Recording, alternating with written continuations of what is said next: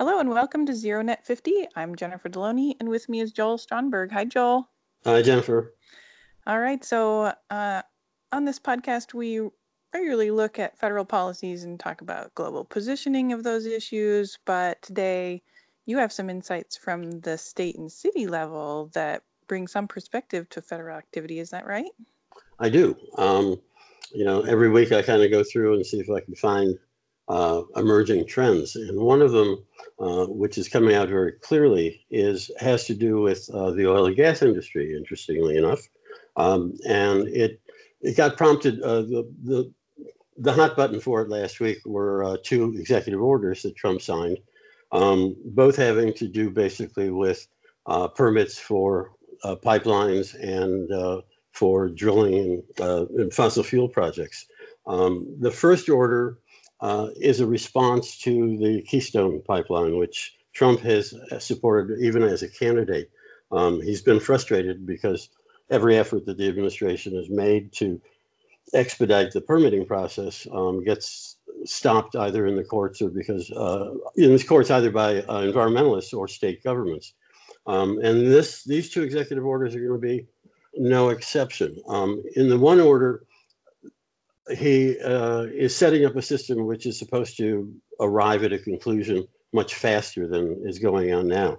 The second one, however, is probably more um, has more of an impact than um, than the first one does, and that one indicates that the president has the right um, to actually sign off on a permit uh, for uh, pipelines, especially those that cross international boundaries which is the case in, in the Keystone um, situation. Right. And what it does is it not only um, cuts the states out of the process, basically, it actually cuts federal agencies out of the process. Um, right. In this case, the agency would be uh, the State Department because the pipeline crossed international boundaries. Mm-hmm. And states and local governments are are um, understandably pushing back on that. I mean, he this is part, I think, of his overall effort to have the federal government uh, be the supreme decision maker in cases, uh, in not only in these cases, but obviously in the CAFE standard as well. I mean, this is an administration that is pretty much hell bent on um, taking away California's ability to uh, establish a standard more strident um, than the federal standard. This also kind of plays into the state and city um, governments being worried about uh, the problem of, def- of, of um, uh, post-disaster assistance. Um, the mm-hmm. bills um, are currently every bill is currently jammed up at the moment, uh, including those for the Texas for Texas and last um, uh, summer's uh, and fall's problems, and also includes on the Puerto Rican. And what, what states and cities are seeing is that um, this is a this is a, an administration that is more attentive to Trump's policies than um, they may be to some of the states. Now that kind of traverses both sides of, of the uh, of the political aisle. Um, but for example, in the offshore drilling cases, you're seeing Republicans um, like Rubio and um, Senator, the newly elected Senator Scott um, in Florida, who, as governor, basically paid no attention to this stuff, is now um, sponsoring legislation that would, in fact, prohibit the Interior Department from uh, allowing or approving uh, drilling offshore. They're worried about the, the effect on tourism. Uh, I think it also reflects a lack of confidence in the uh, Trump administration, which is somewhat understandable. Um, on that side, you get on the coast, on the east and west coast, you get um, a lot of bipartisan uh, support for for cutting off the drilling um, or at least limiting the, the areas that they can do. It also includes the Arctic. Um, whereas in the Gulf Coast, what you get are um, influential members like Garrett Graves, who's the uh, co-chair of the House Select Committee, indicating that the problem, this is a problem that isn't really a problem. And the reason obviously is because so much of Louisiana's uh, economy depends upon uh, uh the, the oil and gas industry, both onshore and off. Um, I think that this will be a trend going forward and a real possibility where uh, Republicans and Democrats are going to end up having to work together on this. um, should there ever be an infrastructure bill, uh, which is somewhat doubtful at this point, um, these kinds of interests, I think, will be uh, carried into that kind of legislation as well. Um, I think that any opportunity for uh, Republicans and Democrats to work together is probably uh, a good thing, no matter what the topic is. Um, mm-hmm. It's you know bipartisanship is, is is like anything else; it benefits from practice, and we haven't had a lot of that recently. Right, absolutely. Well, it is tax day after all. We we could talk a little bit about taxes, maybe not the ones that hurt as much, but you. Right. Thank you for reminding me of that. there is some uh, tax policy uh, that matters to us at this point, right? Yes. Um, in fact, there's already a bill has been put in um, by uh, Senator Stabenow um, from Michigan, uh, Gary Peters from Michigan, uh, also a senator, and Lamar Alexander from Tennessee, along with Susan Collins. And what it would do is it, it extends, it expands the uh, uh, tax credit for electric vehicles. Um, this ends up being a kind of interesting issue, um, in part because it's the the Trump administration and Trump in particular um, believes that electric vehicles are are a um, are a passing fancy, if you will. Mm, um, yeah. He's uh, Trump has announced that this isn't something that uh, he thinks is ever going to make it in the marketplace, whereas the auto industry, which um, he is a, is the industry that he should be um, considering in all of this, has an entirely opposite view of what's going on, um, and not only on the tax issues, but uh, clearly on the CAFE standards. Um, I've spoken before, we've spoken before on the fact that the auto industry is not really in favor of freezing CAFE standards at the 2020 uh, level. Uh, the same thing is true on the on the uh, electric vehicle tax credit. And what what the bill does basically is to uh, raise the number of vehicles sold by a manufacturer that are still eligible for the tax credit. Mm. Currently, what what the the rule is that when a manufacturer reaches the 200,000 vehicle mark, the 200,001 vehicle is no longer eligible for the tax credit. What the bill does is to raise that ceiling up to 400,000, um, and one that uh, may in fact be uh, insufficient given, um, excuse me, given the support by the utility industry as well as the auto industry um, for electric vehicles. At this point, um, we're going to see the division come up uh, on electric vehicles, not between uh, Republicans and Democrats, but between utility along with the auto industry fighting um, the oil and gas industry. And what we're seeing, I think, I mean, the the trend that is coming up in all of this, that I think actually is probably a fairly positive one, is that there are there's a reorganization of of alliance of the alliance of interests. I mean, for example, oil and gas industry as opposed to electric vehicle, but certainly not the auto industry. And you know, in, in days gone by, these industries basically had walked in lockstep with each other. And I and I the same thing that we're seeing with um, senators and congressmen, um, Republicans now admitting to the the veracity of climate science. Um, what we're seeing is this kind of reorganization of interests, and it's it'll be interesting to see what happens when all the dust settles. But I think that this is something that actually does bode well. I mean, this is this is kind of the proof of the um, the long said saying of all politics are local. Um, and so what's happening is that we're seeing divisions come out, and not just on the coasts. I mean, for example, Trump uh, a couple of weeks ago had uh, lambasted wind energy, um, mm-hmm. and which is one of Iowa's big economic movers. Um, not only did he say that uh, that they were basically toys, windmills were toys, but that the noise from them caused cancer uh, in people, which obviously right. fairly absurd statement. But yeah. what it did was it brought out um, senators like Grassley, who are I mean who are um, conservative otherwise, and also in charge of things like the Judiciary Committee on the Senate side, coming up and saying, you know, this is this is wrong, uh, Trump, and this is never going to happen. He used some fairly um, specific legislation that uh, that alluded to um, the president's uh, mental faculties, but mm, hmm I'll, I'll, leave I'll leave that to the senator. Uh, well, now, you there's also the whole uh, you know, when we talk about EVs, we've got to consider that there's this global footprint and and uh, and the U.S.'s position with other trade centers. There there's some issues there, right?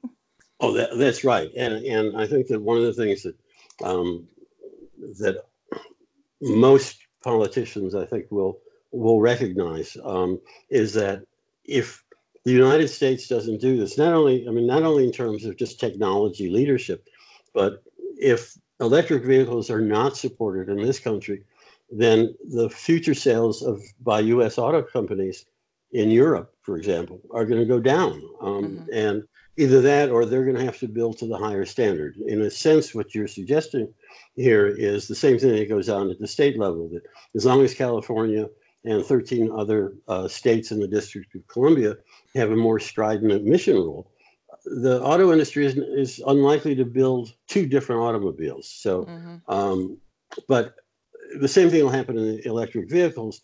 Um, only in this case, what happens is you get uh, international markets being cut off.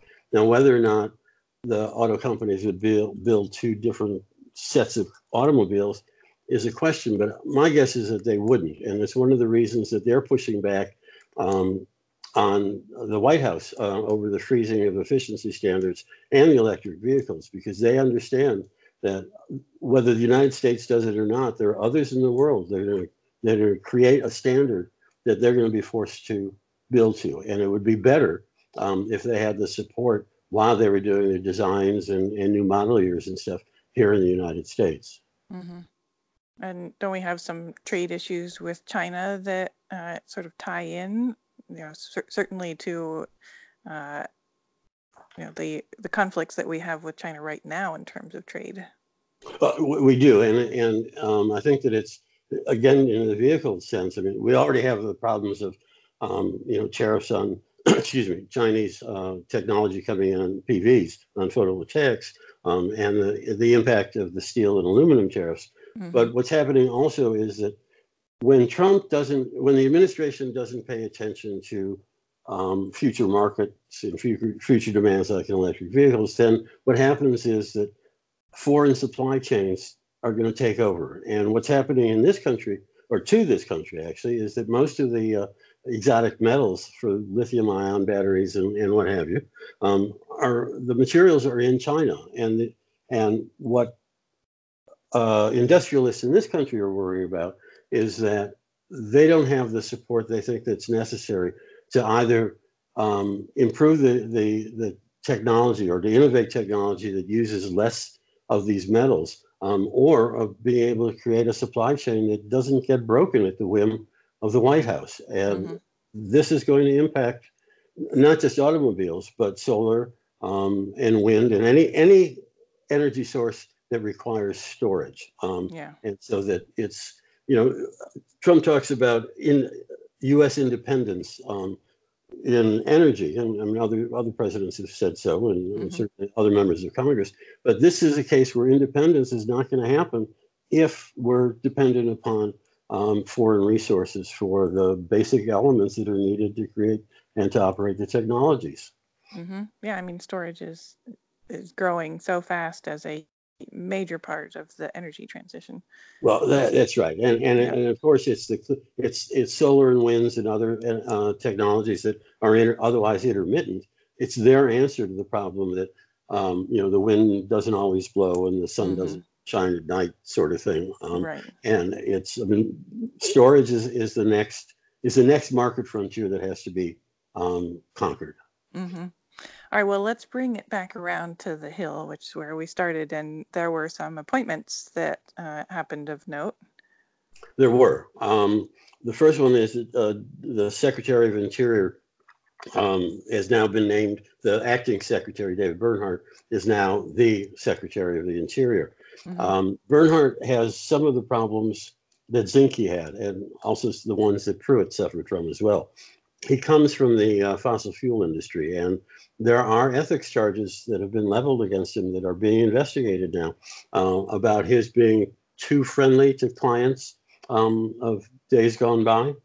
Uh, the other thing that's happening is that there are a lot of regulations that um, Zinke had approved that are still being either litigated in the courts or are in draft stages um, that he has to clear up. Uh, one of them is, for example, the value that's placed on coal extracted from uh, interior lands.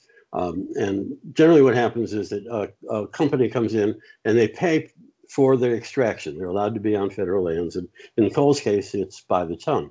Um, well, those those fees um, are then turned back into the to the Department of Interior for operation of things like um, national parks and what have you. And what Interior has done is that they've valued the coal being taken off out of federal lands um, at the price paid by um, a parent coal company selling to its subsidiary, which, as you may imagine, is very, very low. Um, where and now what's happening is the courts are saying that that's just not right, um, and that it should be valued at the higher level, at the higher market value. Um, and this is uh, it's a problem in its own right, but it's also the tip of the iceberg. There are a lot of things that Zinke had done that Bernhardt never really responded to during his nomination hearings um, that have to be attended to, um, whether it's the, the water of the United States rule or the, the coal valuation and extraction. Um, it's going to impact the land that um, has been taken out of uh, the control of the national landmark lands um, that have been opened up to basically to a, a free-for-all for industry. And in the midst of all of this, um, Interior is going through a massive reorganization, and it's uh, Interior is going to have a lot of problems, some of which is generated from prior um, executives, and some of which is going to be driven by Bernhardt himself. Whatever Bernhardt comes up with, I think, is also going to become an absolute target for for, for court suits um, mm. by the environmental community and and in some cases by industry itself. The other appointment, which hasn't been made yet, but which is and should be worrisome, um, is the appointment of uh, Rosen to, who is currently the Deputy Secretary for Transportation, um, to become the Deputy Attorney General responsible for the enforcement um, of U.S. Rules governing uh, environmental protection, including um, the rules of extraction of from fossil fuel sources and what have you. Now Rosen comes out of transportation, and he's a, he is being referred to as um, the author of the the CAFE standard freeze of 2020. Um, he is also on record as having opposed EPA's endangerment finding. And what happens here is something that's already actually being seen in the sense that um, the Trump administration now has the lowest record ever um, in the prosecution of uh, potential violations to in, to environmental rules. Okay, whether it's whether it's on federal land or off federal land. Um, and again, what happens is that these are considerable sums of money have been brought back into the government's pool of operating funds because of successful litigation. The, the fines in these cases just go they go back into the uh, either into the general treasury or back into an agencies. And when when when the Department of Justice doesn't feel that they want to prosecute, what happens is that lost revenues occur. Number one, and number two, it sets an example of a permissive behavior that that isn't really legal. Um, and so what happens is you really get this kind of um, increased chaos um, in the situation of what rules are enforced, what rules are real, what what rules aren't. Um, you get into delay tactics for all these years. Um, and and this position, the, the deputy attorney general uh, position in this case, um, allows for a lot of discretion in in, in prosecution. Um, and so, it may be a case where this is one nominee that's not going to make it through. I, I I've spoken with both Republicans and Democrats on the Hill um, who've expressed real doubts about putting somebody like this into that position. Hmm. Well, that's interesting. I'll be fascinated to see how that plays out. Um, all right. Well, I want to stop and come around and look at a um, a new report that came out recently. It's more on the global landscape, so we can go, you know, bust out to that a little bit. Um, the International Renewable Energy Agency, also called IRENA, released a, a report called the Global Energy Transition 2019. And uh, basically, the central theme of the report is that the world can transition to more energy supplied by electricity and thus more electricity supplied re- by renewables to meet emissions goals for 2050. And the report says that uh, the accelerated deployment of renewables combined with what they call deep electrification and increased energy efficiency can achieve over 90% of the energy related CO2 emissions reductions needed by 2050 to reach the uh, below 2 degrees Celsius goal of the Paris Agreement. And that's a pretty big claim, I think, considering we're hearing more and more about the sectors that have come together together to achieve those kinds of reductions. But the report says that under this uh, 2050 roadmap, 86% of electric generation would be renewable by 2050, and 60% of that would come from solar and wind. And we have to acknowledge that that isn't going to happen without that uh, storage uh, piece that we were talking about earlier. Um, the share of electricity in final energy would increase from 20%, which is at today, to almost 50% by 2050. And there are, according to the report, specific policies that can support that transition. Um, those policies are very common in the energy transition landscape today. So there's really nothing that jumps out as like new and exciting from the report in that respect. But I'll just run through a couple of those policies um, and the recommendations. So, for example, uh, they're looking for policies that promote investment in energy efficiency, renewable energy, and infrastructure. Uh, of course, back to the EV and storage and smart meters. They want policies that encourage the cooperation of public and private sectors, like corporate clean energy procurement, which is a huge part uh, of the energy transition already today.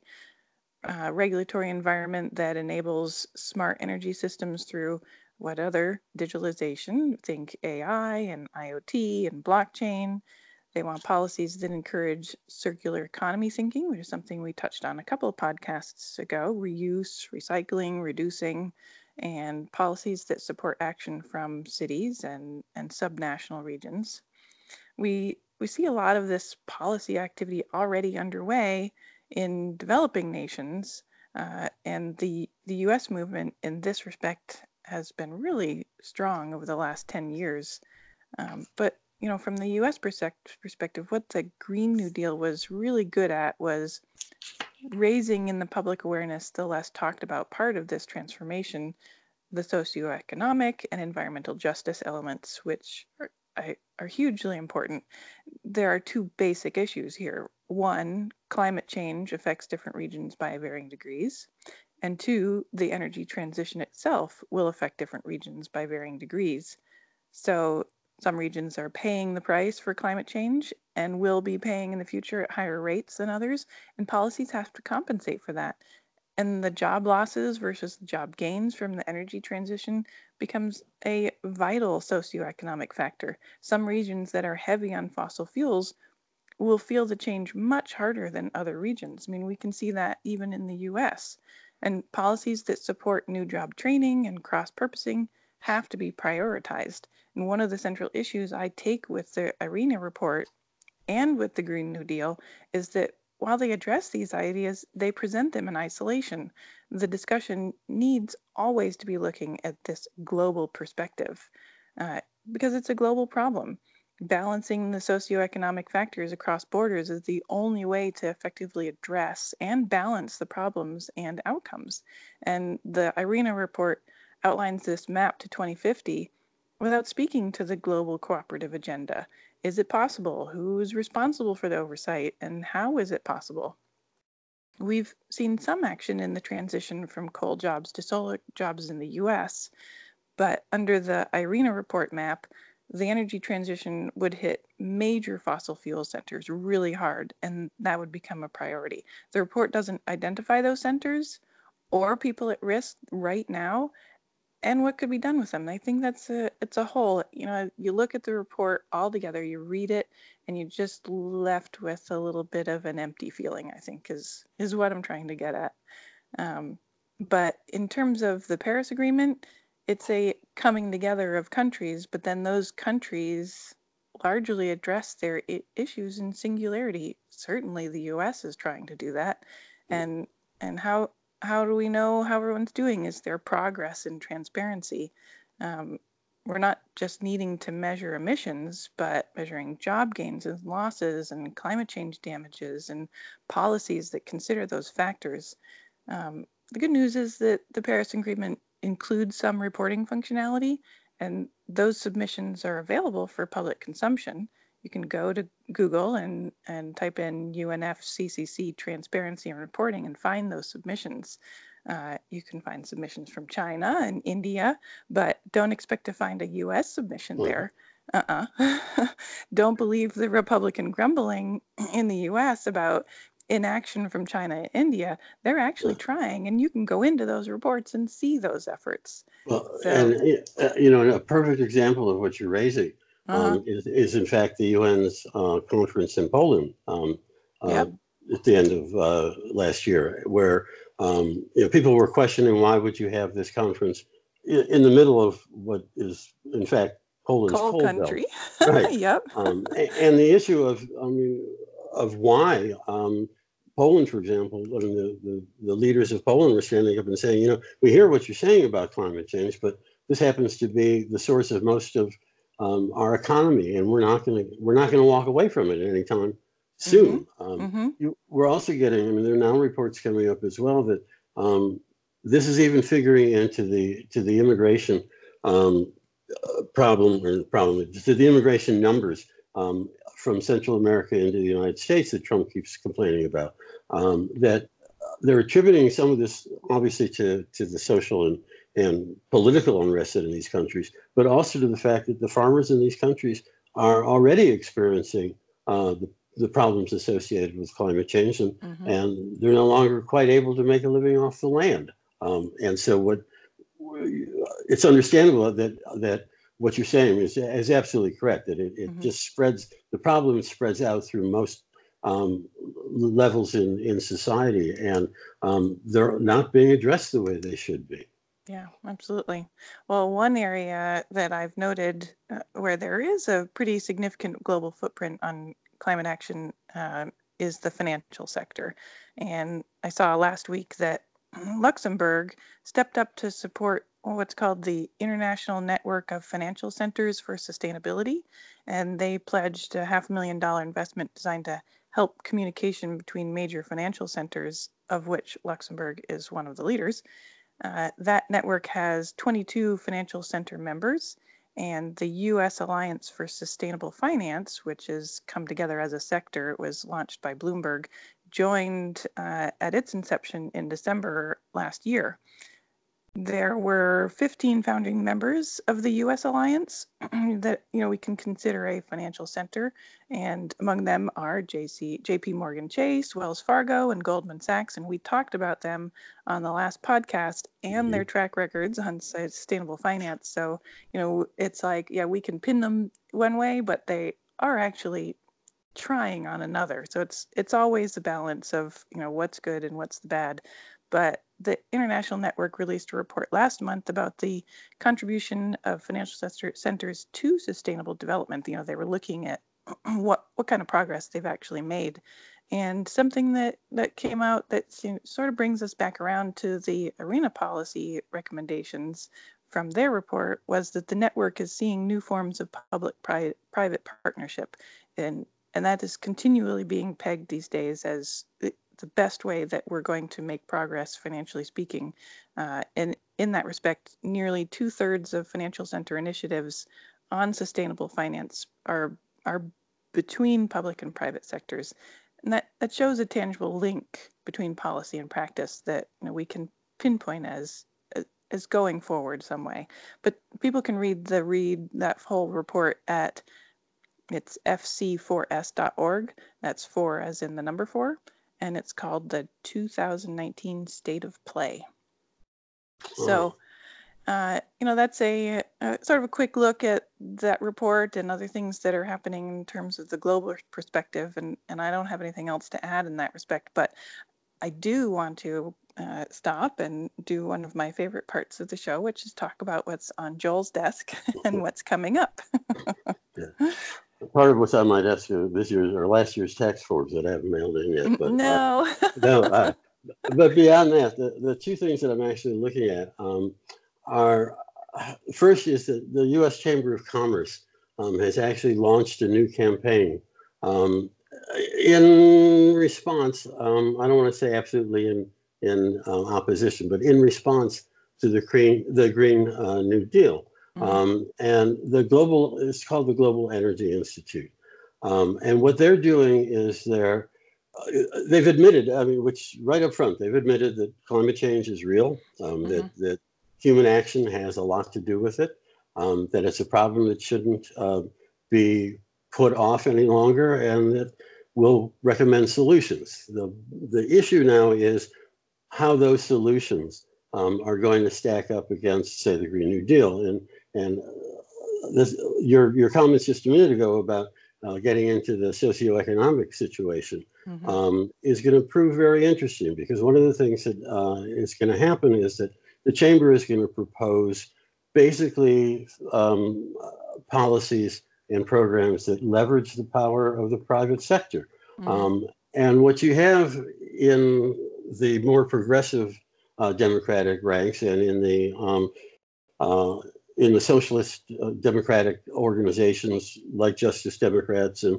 um, and Sunrise Movement um, is is really an attitude that says we don't want to have anything to do with um, basically the economy and the private sector. That this is that this is really kind of a, a top down. That you mandate these changes and then they come about.